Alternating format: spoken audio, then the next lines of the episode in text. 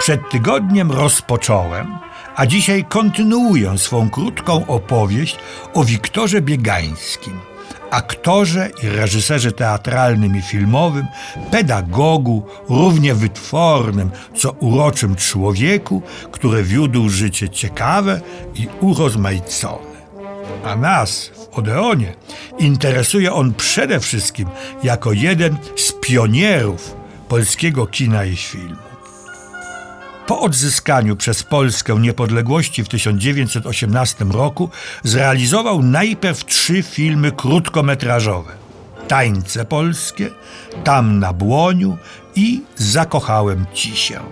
Po czym w roku 1921 przeniósł na ekran legendę o panu Twardowskim. Czego tu nie było? Oto tytuły niektórych części tej filmowej baśni. Zaloty diabła do królowej. Belzebub zwołuje nieczyste duchy, sabat czarownic, napad na pana Twardowskiego, posłowie polscy na dworze Iwana Groźnego, ulubienica cara, no i kończy film Karczma Rzym. Zupełnie inny charakter miały następne filmy Wiktora Biegańskiego. Tytuły kolejnego filmu wyjaśniają właściwie wszystko.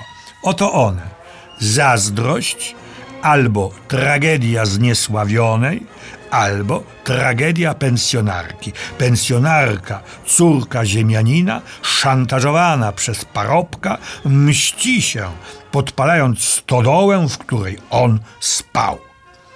Poeta i scenarzysta Anatol Stern uważał, że Część pierwsza, obfitująca w zdjęcia pierwszoplanowe, krótkie, eksplozyjne, czynione z rozmaitej odległości, nadały temu filmowi świeżość i ekspresję.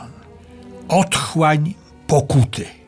Nie chcę Państwa przerażać, ale leśniczy, Dziki człowiek gór, główna postać tego filmu, w którym wrze okrutna żądza zemsty. Nie dość, że strąca dziewczynę, Jadwigę Smosarską, w przepaść, to jeszcze ją tu zamurowuje. Stąd tytuł filmu Otchłań pokuty. Krytycy pisali o pomysłowości Biegańskiego jako autora zajmującego scenariusza oraz o jego talencie jako reżysera. Jest to naprawdę poemat górski, to jest opowieść dopasowana poezją i tragicznością do grozy i piękna naszych tatrzańskich gór. Przy czym podkreślić należy, że autor ustrzegł się monotonii. Koniec cytatu. Bożyszcze. Podtytuł W sidłach uwodziciela. Nie opuszczamy Tatr.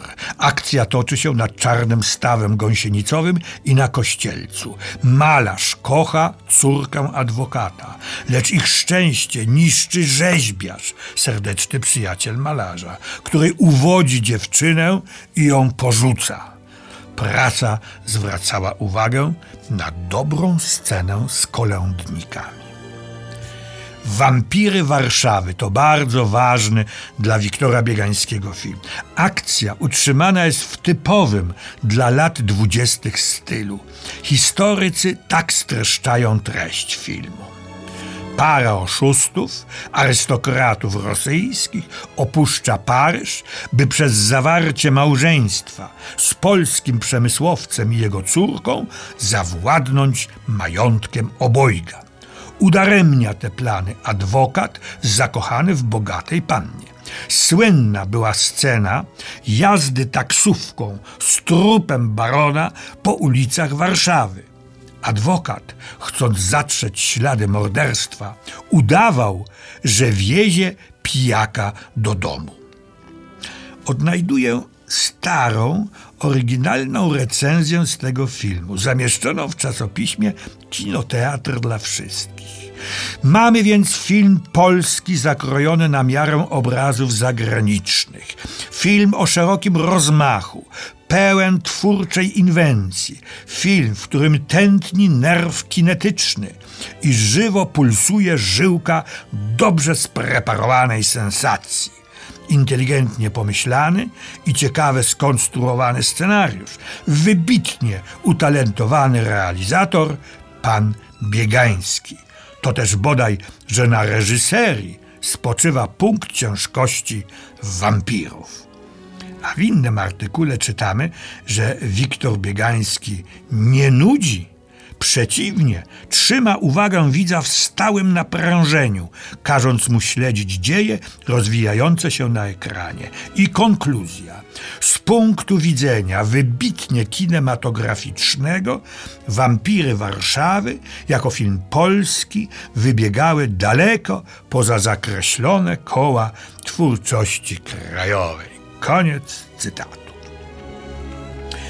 Cechą Wiktora Biegańskiego była ponadto ogromna dbałość o każdy najdrobniejszy szczegół, rekwizyt czy kostium, o pełne wykorzystanie możliwości, jakie daje kamera itd. Tak Generalnie o opowiadanie filmu przy pomocy środków filmowych, a realizację spektakli teatralnych przy użyciu środków scenicznych.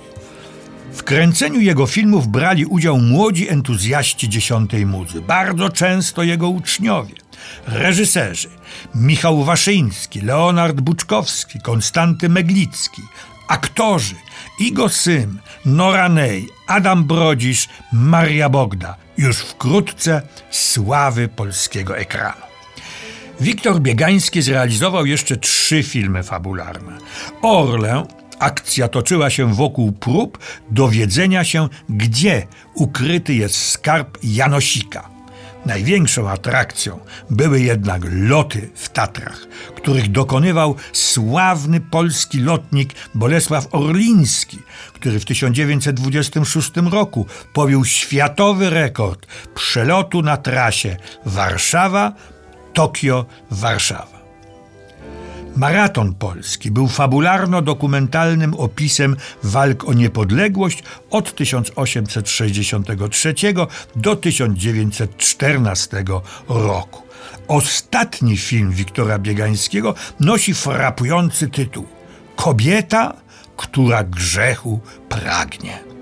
Może do niego jeszcze kiedyś powrócę bardziej szczegółowo. Teraz powiem tylko, że i tym razem ujawnił Wiktor Biegański swą wielką miłość do gór. Oto co powiedział. Najważniejsze jest to, że wszelkie sytuacje scenariusza zostały pomyślane i przystosowane do warunków tej miejscowości górskiej, w której już dawno zamierzałem film nakręcić. W Zawoi, pod Babią Górą w Beskidach. Uważam bowiem polskie góry za tło wybitnie fotogeniczne. No i tak się też stało. Główną rolę Maryny z nad potoka grała Nora Ney, jego uczennica i wschodząca wtedy polska gwiazda. Drugą główną rolę kobiecą powierzył, jak sam o niej mówił, a prasa pisała uroczej Włoszce, jaką była Carlotta Bologna, z którą notabene się ożenił. Choć zazdrosny o nią okrutnie, zabronił jej grać w filmie, ale pozwolił i zachęcał do malowania.